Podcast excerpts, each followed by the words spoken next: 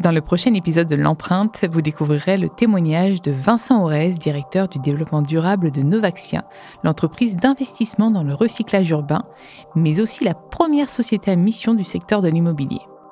Bon, concrètement, le recyclage urbain, c'est quoi?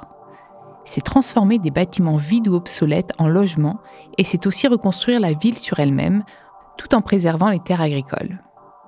Quels sont les enjeux RSE du secteur de l'épargne et de l'immobilier, les deux secteurs clés couverts par Novaxia Quelles actions concrètes l'entreprise met-elle en place? Quelles sont ses perspectives? Tant de questions et bien plus auxquelles nous répondrons dans le prochain épisode de l'empreinte. Alors rendez-vous mercredi.